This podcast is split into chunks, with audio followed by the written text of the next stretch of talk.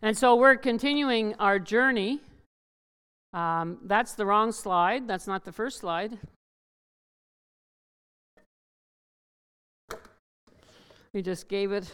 It's over. He just gave it all. that's it. Message is done. so um, we're journeying with Moses. You've seen that. We're, we're going through Exodus. We're journeying with Moses and the Israelites. And uh, so we're coming to our passage today is actually Exodus 14. We're not going to look at 15. 15 is connected to 14, but we don't have time this evening to do that. Uh, but we are looking at chapter 14 of Exodus. And so let's just open with a word of prayer. Father, we thank you for this evening. We thank you for this opportunity to journey together in your word. And we know that how you move powerfully, Lord, in the book of Exodus, and it's exciting to read. Help us to realize tonight that the same God that moved there is the same God that's here this evening with us. And so you are worthy of our praise. Uh, you are worthy of our obedience. You are worthy for us to glean and learn and apply your word tonight. And so, God, I pray that you would help us together as I try to, in my feebleness, to bring forth your word, and as we try, after a long, beautiful day, to listen and stay attentive to the move of your Holy Spirit, what you would want to say to each one of us individually today, and also what you would want to say to us as we heard this morning corporately. So, God, do that work that only you can do through the body of Christ here in this moment. In Jesus' name, amen. And so, you know, we're looking at dead ends. Um, there's not a whole lot of them here on the island, but I know Hamilton, the city of Hamilton, has a lot of dead ends. I have found a few of them. uh, we have had times, we found a couple in Summerside, uh, you know, especially when they don't give you a warning and you drive down quite a road and then all of a sudden there it is. And you have to turn around and go back. Now, on the island, there's probably a lot of dead ends because a lot of them end right at the ocean. and there's not a lot of places you can go with a car. Um, so there's the reality of that. So, you know, there comes this point in our lives where, you know, there, there, we come to a dead end, and then the only thing you can do is turn around and go back. But in our passage tonight, what we're going to see is Israel is at a very much a dead end, but there's no turning back, there's no turning around. And, you know, I was thinking of that, that sometimes we can feel like our back is up against a wall. We're, we're almost at an impossible situation. We get to a place, I don't know if you've ever had it, we have had it, where it's just like you get bad news after bad news after bad news. No matter what you're trying to do, you just can't seem to turn it around. It just doesn't seem to be working for you. And we've prayed with families here in the church that it just is like you just say, Lord, again? Something again they're going through? I don't understand it. And so there's times in our lives where we can really feel like our backs are up against the wall. There's nowhere for us to go. So tonight in this passage in Exodus 14, we're looking at God's promises in light of our dead ends. In light of our dead ends, where we seem and feel trapped, you know, what is God's promises? And so we're going to be looking at these, and we'll be looking at the scripture as we go along because it is quite a bit of scripture tonight. And so the first point tonight is could it be that our dead ends could be by God's design? Now, there's a ethical question that we don't really like even where that's going right? That just irks me as soon as I even say it, right? We don't like to hear that. Um, the scripture is the first verses, 1 to 9. Now, those at the back probably can't see this, but then you should sit up. He says, I should make two slides. Uh, then the Lord said to Moses, Tell the Israelites to turn back and encamp near P, big word, higher, higher off, between Migdol and the sea. They are to encamp by the sea directly opposite of Baal Zephon. Pharaoh will think the Israelites are wandering around the land in confusion, hemmed in by the desert, and I will harden Pharaoh's heart, and he will pursue them, but I will gain glory for myself through Pharaoh and all his army, and the Egyptians will know that I am the Lord. And so the Israelites did this. And when the king of Egypt was told that the people had fled, Pharaoh and his officials changed their minds about them and said, What have we done? We have let the Israelites go and have lost their services. So he had his chariot made ready and took his army with him, and he took 600 of his best chariots along with all the other chariots of Egypt, with officers over all of them. And the Lord hardened the heart of Pharaoh, king of Egypt, so that he pursued the Israelites who were marching out boldly, and the Egyptians, all Pharaoh's horses and chariots, horsemen, and troops pursued the Israelites and overtook them as they camped by the sea near Pi Hahiroth, anyway, opposite of Baal Zephon. It's a place. We leave that with the Lord. So we see right now at this point, Israel is camped right up against the sea. And uh, they're like sitting ducks. They look like just sitting ducks. And how did they get there? Scripture tells us that God put them there. That's a hard statement. That God directed them there. But why did he direct them there? We can see in verses 3 to 4, he makes it known, but I will gain glory for myself. That God has allowed them to get into a difficult situation that God's name can be glorified. I had to think about that. He knew that Pharaoh would conclude that they were trapped and confused. When Pharaoh would come after these easy targets, God would accomplish the goal that he was trying to set there by destroying the power of Pharaoh and his powerful army in one final last blow. Why? So God would be glorified. See, Pharaoh had admitted defeat when he let Israel go. But in no way had he admitted that God was God at that point. He just let them go. But he didn't admit who God was. He didn't bow the knee to God. We don't read anywhere there. You know, there's this power struggle still going on about who is all powerful. And Pharaoh thought he had the mightiest empire at that time, and he was all powerful. And God is about to show him that it's different, that God is all powerful. And so this dead end was by God's design. This struggle that Israel is going through is by God's design in order that God might be glorified in and through that situation. Now, what would that say to us this evening? That there are no mistakes with God. God knows what He is doing and why He's doing it. And could it be, here it is, that when we are facing difficulties and our backs are up against the wall, that God might want to take and use that opportunity to glorify his name in that situation. I know often when we pray for people, one of the things that God always puts on my heart is about prayer moving into what we call intercession. And, and it's easy to pray for those that we love. It's easy to pray for those that are hurting, the, those that are needing a miracle, those that need a touch, physical touch. It's easy for us to pray for our grandchildren and children that are lost and to feel our hearts ache for their souls. But there's something very spiritual, the Holy Spirit led, when we begin to weep, and I've shared this before, when we begin to weep for strangers, people we've never met, uh, souls that we have no connection with, that's the Lord putting that on us. But one thing I find myself praying, and, and I find it's changed my prayers, is I ask God to build a platform for His glory in this situation because it's no longer about my feelings or what I think God should do. Though we do pray for all of those things. What I'm asking is God would glorify his name.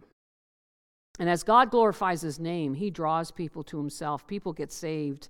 We know that Jesus said, When I am lifted up on high, he would draw all men to himself. We know he was referring to the cross, but this aspect that God wants to be glorified. And so for us to be praying, Lord, I'm got my back up against the wall. I don't know what's going on, but nevertheless, God, may you be exalted and glorified in this situation. That is my desire. That is my prayer. And so they concluded, Israel concluded in the midst of having their back against the wall, it was better to suffer as slaves in Egypt. We'll hear that over and over again in weeks ahead, too. Israel forgot that they were standing where they were standing in freedom and liberty only because of what God had done. It's almost like they had a choice in the matter, you know, and like, oh, well, we should have just stayed in Egypt.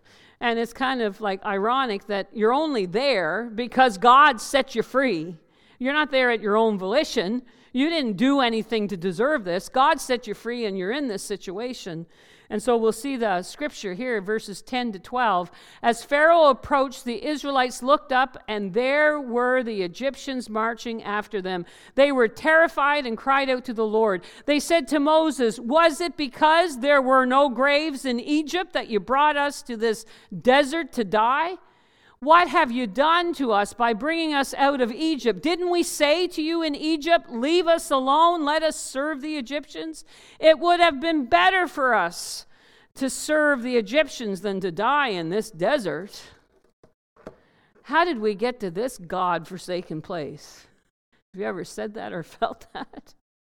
I've heard people say it. Oh, this is God forsaken. How did I end up here? And, you know, we, we kind of do that and we're wondering what's happening, what's going on. It was God's mighty, that mightiness and wonders that brought them out of Israel, Israel out of Egypt. And uh, think about it God brought them out of the most powerful civilization of the world at that time. That's where they were set free from. And He brought that country to their knees. And we, we already know that when they left, that even the plunder is like they plundered them. It's like they left as an army because the Egyptians were giving them stuff to take. It was a battle that they never fought, but they got to have the plunder. And so there is this blessing that God was doing. And God, now that has done all of this, all that we've read about the plagues, now this God is going to desert them in the desert. No, He's not. If God has done all of that, He's definitely not going to desert them now, right? And so, you know what the key is for us when we're going through things? I love the scripture from Deuteronomy. Remember the Lord your God. He is the one who gives you power to be successful. Don't forget God. The enemy will come in our darkest days and the most difficult days and want us to forget all that God has done for us. And I think some of you here are, have been here for a while, and you can look over your life and say, wow, God did this, and God did that, and God did this, and God did that, and God did this, and God did that. That's why Scripture says, remember. Remember the Lord. Remember what God has done. Because that is what helps us in those times where we feel like our back is up against the wall. Um, oh, it would have been better if I had only. What's that statement in your life? I remember there were times as an early new believer, I had moments where I thought, well, it would have been better if I just remained not a believer when things got difficult. Uh, I, I just thought, well, you know, like, like I, I, I used to struggle with the, with the whole I'm being honest tonight, partying, being out with my friends, sitting home alone, and I used to be out. But that's the enemy that tells you the lies because you, you soon remember all that went with that lifestyle. See, that's the enemy doing all that kind of stuff. So, you know, we really need to pray for young believers because it's easy for the enemy to use that lie that he used on Israel. It would have been better if only blank. If I just, this happened or that happened, or I never said yes to God, or I didn't get involved with this ministry, or if I just stayed back and did nothing, then I wouldn't have these issues right now. It's so easy for us to fall into that trap. So I, I want to challenge you tonight that if you believe that God has gotten hold of your life through Jesus Christ and God has worked in various ways to guide you and sustain you, that He has helped you, how would He abandon you now? There's no way. Why would God bring you all this way out of darkness into His glorious light, all this way from slavery to sin to glorious freedom? To let you die at this dead end of darkness and slavery. That's not the God that we serve. And so dead ends can really shake us. But our dead ends should remind us that only God is our Savior. And maybe that's another thing that God wants to glorify His name. And maybe God wants to remind us by bringing us to a place where our back is up against the wall that He is our Savior. and not us. Getting smaller back there. Moses answered the people, Do not be afraid, stand firm, and you will see the deliverance the Lord will bring to you today. The Egyptians you see today, you will never see again, and the Lord will fight for you. You need only to be still. Then the Lord said to Moses, Why are you crying out to me? Tell the Israelites to move on. Raise your staff and stretch out your hand over the sea to divide the waters so that the Israelites can go through the sea on dry ground. And I will harden the hearts of the Egyptians so that they will go in after them. And I will gain glory through Pharaoh and all his army, through his chariots and his horsemen. And the Egyptians will know that I am the Lord when I gain glory through Pharaoh, his chariots, and his horsemen. Then the angel of God, who had been traveling in front of Israel's army, withdrew and went behind them, and the pillar of cloud also moved. Uh, from in front and stood behind them, coming between the armies of Egypt and Israel. And throughout the night, the cloud brought darkness to the one side and light to the other, so neither went near the other all night long. Moses didn't say, Well, let's have a meeting. I have a mug at home. I should bring it. I was going to use it in board meeting one night. Oh God, not another meeting. Somebody bought it. Actually, bought it down here when I came to ladies' retreat years ago at the Crystal, whatever that was, over in Moncton. And the ladies that drove down with me from the church in Oakville bought me the mug as a gift. Uh, and I have it down in my little craft room office, and it reminds me every once in a while, oh God, not another meeting. But you know, Moses didn't say, well, let's have a meeting and let's figure this out how we're going to solve this issue and this problem. we don't see that here. God was reminding them that He alone was the one that was going to save them. He had saved them from slavery, and He was going to save them now. If they would just stop grumbling and complaining. If they would just stop grumbling and complaining, I'll say it the third time. If they would just stop grumbling and complaining. We find ourselves with the back against the wall. We forget about God. We forget about everything He's done for us. We feel God forsaken in a God forsaken place, and then we start. Murmur, murmur, murmur, grumble, grumble, grumble. That's your next week. We're not going to spend a lot of time on that. And uh, you know, and and we just we just you know we just we just lose our witness. That's what this is about here, people. We're talking about God's name being glorified. And so when we've got our back against the wall, it's the time that God wants to see our faith. And of course, we can have concerns. But it is this grumbling and complaining that takes away that opportunity to share a witness to someone else about our faith. Because how was their faith to be evident? We know that their faith was to be evident in silence. God says, Be silent and be still. So, no more panic. No more jumping all over the place trying to figure out, grumbling and complaining. In silent confidence, that's how your faith is revealed in the midst of difficult days. And so God says to them that they are to be silent and stand firm.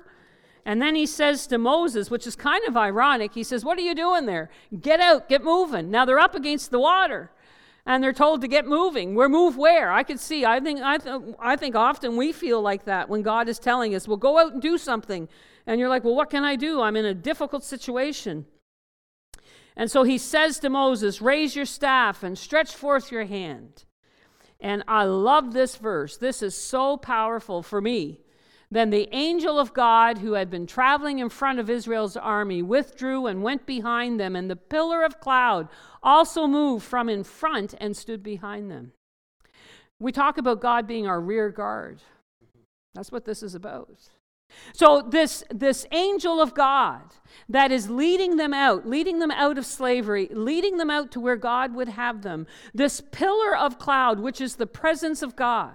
That's what the pillar is. The pillar of cloud and the pillar of fire in the evening. Actually, it says in, in later on that God looked down from the pillar and saw Pharaoh's army. So it tells us that God is in the pillar.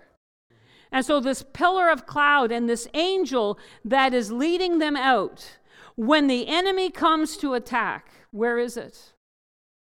They move from that position of leadership in behind, between Israel and the enemy. I thought, wow, God. So, in those times in my life, when I am under attack, you move and stand between me and the enemy. Well, we know Christ has done that for us. He's our victor, right? We say, Christ the victor has stood before us, between us, and even now in prayer, He is our intercessor that stands between us. We know that even, even when God calls in the enemy uh, in the book of Job, He's got to come and give account to God. God is not this one that has his hands tied, God is in control, even when it doesn't look like it. Even when I don't see it, you're working. Even when I don't feel it, you're working. You never stop. You never stop working. And so I love this. This really encourages me that in times of difficulty, in times when the enemy seems to be coming at our heels, God moves out of that position of leadership and comes in to be our rear guard, our rear flank to protect us. And so the story tells us that as the waters are being parted throughout the evening, God is standing between Israel and the Egyptian army and holding them back. See, there's a time when we pray, but then there's also a time when we must obey. As God said to Moses and Israel, it's time to go and step out. and there's a time when we step out and we don't trust ourselves anymore and we don't trust our leaders. There's nowhere here that it says that they really trusted Moses at this point. They had to trust God. Leaders are important. But there comes a point for some of us, all we've got is God. And that's enough. We need to trust God. And dead ends reveal to us God's power to inspire our, our uh, faith. 21 to 31. Then Moses stretched out his hand over the sea, and all that night the Lord drove the sea back with a strong east wind and turned it into dry land, and the waters were divided. And the Israelites went through the sea on dry ground with a wall of water on their right and one on their left.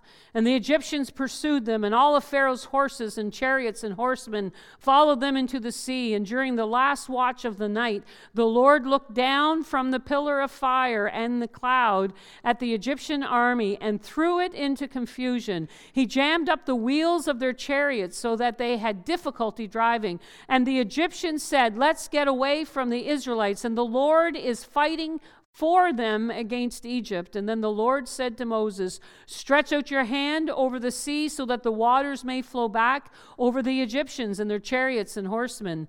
And Moses stretched out his hand over the sea. and at daybreak, the sea went back to its place, and the Egyptians were fleeing toward it. And the Lord swept them into the sea, and the water flowed back and covered the chariots and the horsemen, the entire army of Pharaoh that had followed the Israelites into the sea. Not one of them survived. but the Israelites went through the sea on dry ground with a wall of water on their right and on their left. And that day the Lord saved Israel from the hands of the Egyptians, and Israel saw the Egyptians lying dead on the shore. And when the Israelites saw the mighty hand of the Lord displayed against the Egyptians, the people feared the Lord and put their trust in him and in Moses, his servant.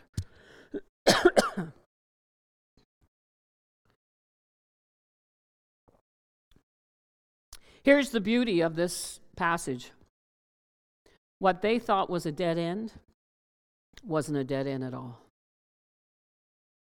I thought that's powerful. What they thought was a dead end, what they thought was impossible, what they thought was their ruin, was the very thing that God made a way for them through. And so, could it be sometimes when we feel like our backs are up against the wall, we've found this to be true? What we think is a dead end, all of a sudden, God does something that we didn't even expect, and we're able to walk through the situation. And you know what verse 21 tells us? Verse 21 tells us that they walked across on dry land. Not even good PEI red mud. Of course, the first thing I'm thinking no need for green boots. Dry land. Licked it up, that it's dry. They're walking across on dry land. And I mean, God revealed to them his ultimate power. You know, he made that promise that these Egyptians, Uh, you know, that powerful promise, the Egyptians you see today, you will never see again. You know, that also encourages me. The Lord says, I will fight for you. You only need to be still. And do you know what that says to me? That sometimes there's enemies in our lives, spiritual enemies and things going on, that the Lord can deal with them and we would never, ever have to deal with them again. Never see them again. Well, we've always got new challenges. But some of those victories that we can win, such a victory, it's when you see somebody so under the power of alcoholism and they come to Christ and are set free, they never have to deal with alcoholism again. I've often shared about being suicidal and all those things that I went through. And I have never, I have had my blue times, I've had my difficult times, but that has never crossed my mind ever again because God has dealt with it. It's not never to rear its ugly head again. And so there are times when God will just do his amazing work. That that that promise is so amazing to me that you will never see them again. That enemy that's been at your heels you will never see it again. And so be encouraged by that this evening. God wants to reveal to us also his incredible power this evening but we need to realize that he reveals his power usually in ways that we do not expect. Romans 8 28, you know it, tells us, and we know that all things work together for good for those who love him and who have been called according to his purposes. Now, how did Israel respond? We're told at the end of this passage that they responded with fear and belief.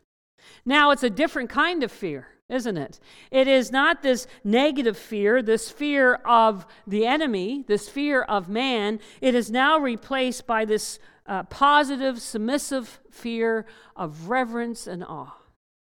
And so now they trust God for a moment, and they trust Moses for a moment, as we'll read as time goes on. But here's a powerful thing as we end this tonight didn't the early disciples look at the cross and think it was a dead end? Weren't the two on the road to Emmaus as they were walking felt that they were totally devastated, that it was over, that what they had thought was going to happen didn't happen, and the one that they had put their trust in was now nailed to a cruel tree, and death ultimately was the end, and they were all hopeless? We know the early disciples were all hidden up into a room because they were terrified of what was going to happen to them. They had come to an end, an impasse. Their backs were up against a wall. What do we do now? And so, what's interesting for us that God took the cross and that which looked like a dead end, they had hoped for but now they thought was too late. God instead takes it and he pushes back the water of death, and Jesus walked right through it. God made a way for us to walk right through death as well. Praise God. I love this quote that somebody said Life after the dead ends. On the other side of our so called dead ends, God calls us to obedience and service as his people. Having rescued us and revealed his power, he wants to use us to bring the same deliverance to others around us. He wants his name to be glorified. And the question is tonight are you ready to live and speak in such a way this week that the God who is over every dead end, the God who can bring hope to your hopelessness, is also able to bring hope to other people's hopelessness. Would you live in such a way? Would you speak in such a way that you would make him known?